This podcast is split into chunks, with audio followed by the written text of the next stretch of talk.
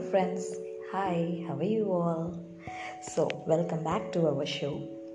So, in our previous episode, I shared about some tips, some techniques, some tactics or strategies you can say.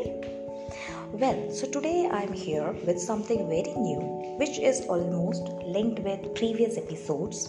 So, uh, we spoke about what are the attachment styles and what are the signs of attachment styles and what are the relationship need to thrive and what are the tips and techniques what are the phrases that you have to use in your relationship right?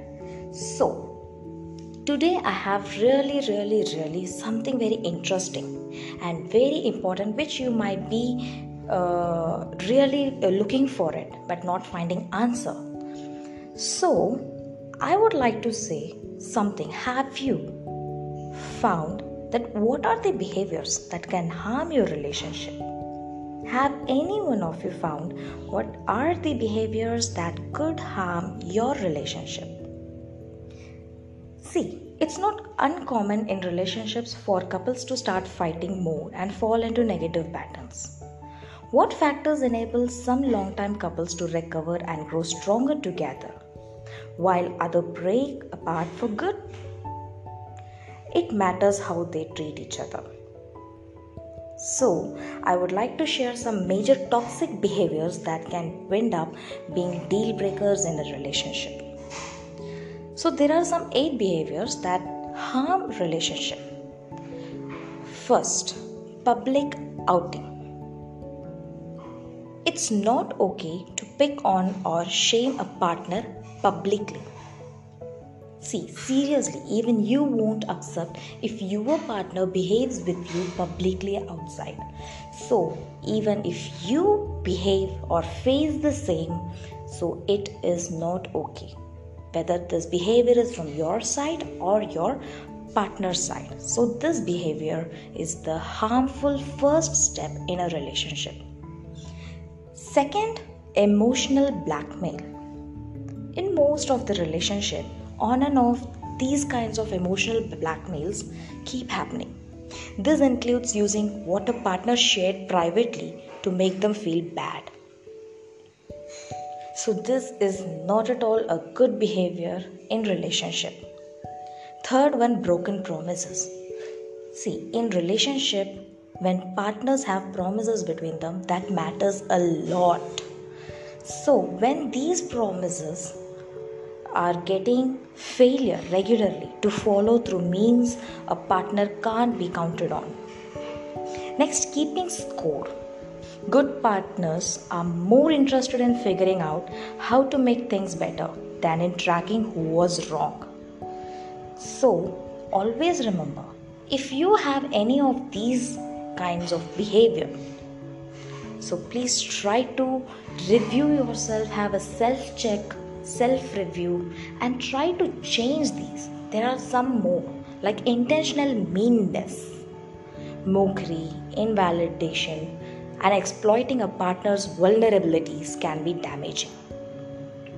When these things intentionally happen, so this is the most you are like uh, again hurting the same wound where the partner has already got hurt and is wounded in her heart or his heart Next, betrayal.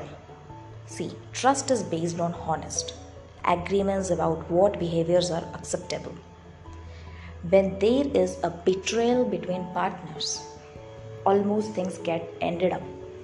Then, whatever you strive to make your relationship, again build your relationship, that is not going to work because this one behavior is the most toxic and harmful behavior in a relationship. Next, erasing the past. Refusing to own misdeeds in like asking a partner to pretend their distress never happened. So, it's a kind request. Never ever ever ask your partner or make your partner to erase their past. But instead, if you do not know how to react to your partner's past and that is really a very huge vulnerability a very huge trauma traumatic event for your partner. You can make sure that what things of others when they reflect during that he or she your partner's past try to act oppositely the way how your partner needs. Or easily you can show that you are into it with your partner. Your partner is not alone in that past. So you can show that you are with him or with her. And you can react the way how your partner also reacts feels. But most of the time try not to even uh, encourage your partner. Even if your partner tries to forget. And if you tries to remind that yes yes it happened for you like this in the past. So that can also be a harmful behavior in your relationship. Last but not the least attacking what is scared. Partners can ask about why beliefs or attachments are important without minimizing. So these all are the behaviors that can harm relationships. So my dear friends if any one of you have this kind of behavior or thoughts to behave with your partner or are facing with your partner, your partner behaves with you. Either it is the time for you to realize whether this relationship is harmful or not. Or if you are yet to behave like this, or still you are in the core to behave like this, please realize it. Try to change it try to try to improve it. And almost remember when these behavior are on the peak i'm sorry to say then you can never save your relationship. Then there is no use of saving the relationship. As most of your partner also might feel like controlling too many people realize their partner is controlling but still feel trapped in the relationship in spite of their uh, all the negative harmful behavior also when the partner is controlling. For some leaving a controlling partner uh, relationship may just mean a few uncomfortable word um, and an otherwise clean break. For many though the controlling behavior will persist during the breakup and after. If you or someone you care about meets this description I suggest some steps to take a break away from unhealthy relationship dynamics. The first one is access your level of safety. Document your concerns, prepare a safety plan, and please access your level of safety. Don't make it late. Don't wait until the things go worst. Second, assemble your support system. Tell friends, families, or others what's really been going on in. So you would have a good support background with you. Third one, map out paths and scenarios. If you're leaving, what steps will you take? What will you need? So just map it out, make a plan, just think it, have a pre plan. Fourth one, practice self care it may never be more critical. You should know how to care yourself, so practice your self care. Fifth, ask people you trust for help. Be specific about what you need for them. Sixth, understand what you can have mixed feelings Understand that you can have mixed feelings, but don't lose sight of why you had to leave. Seventh one, follow through. Leaving isn't a single event, it's a choice you continue to make. So, my dear friends, always remember never ever ever come under any controlling partner and these are the like break free of a controlling partner just realize when your partner is being controlled, when you feel that you're being controlled, you're not allowed to do or work or live the way how you wanted to previously, how you were. So please remember my tips and break free of your controlling partner. But yes, I would really love to tell one thing that there are some red flags in relationship. Sometimes even when a couple seems perfect, there are cracks and doubts beneath the surface. When a sense of psychological distance or insecurity creeps in a relationship, it is often a sign that emotional intimacy is suffering. While the existence of one or more of these red flags is not proof that a relationship is doomed, taken together, they could suggest that emotional intimacy in your relationship could use a boost. So, what are those red flags in your relationship?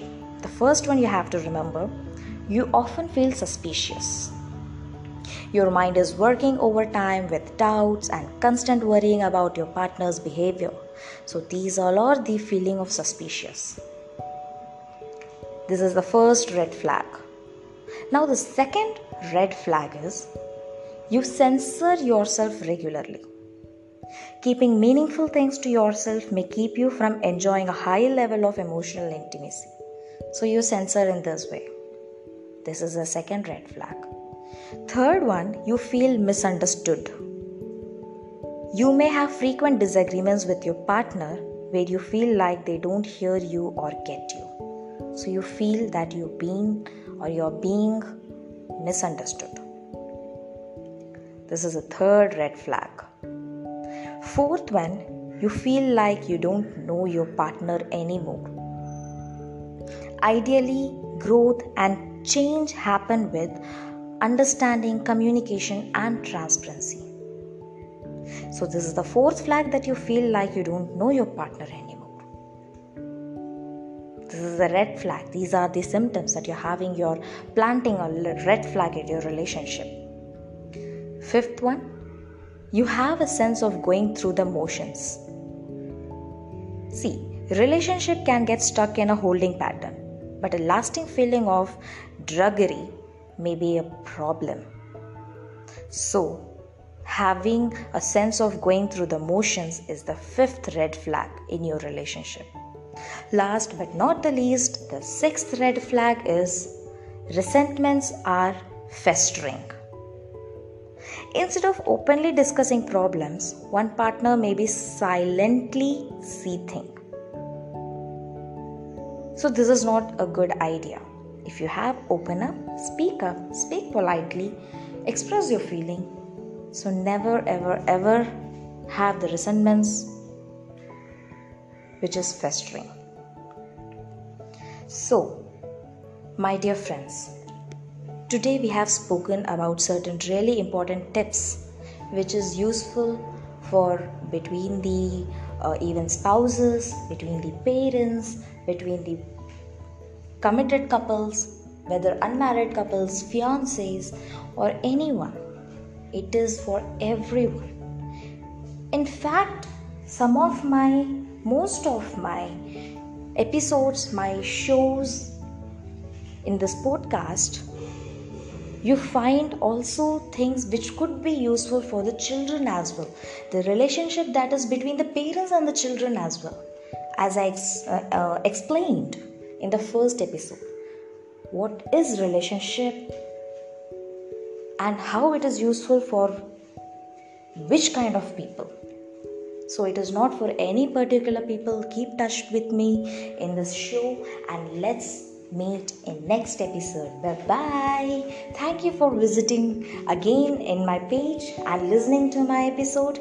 So take care. Meet you soon. Very very with very new topic. Okay? So bye bye.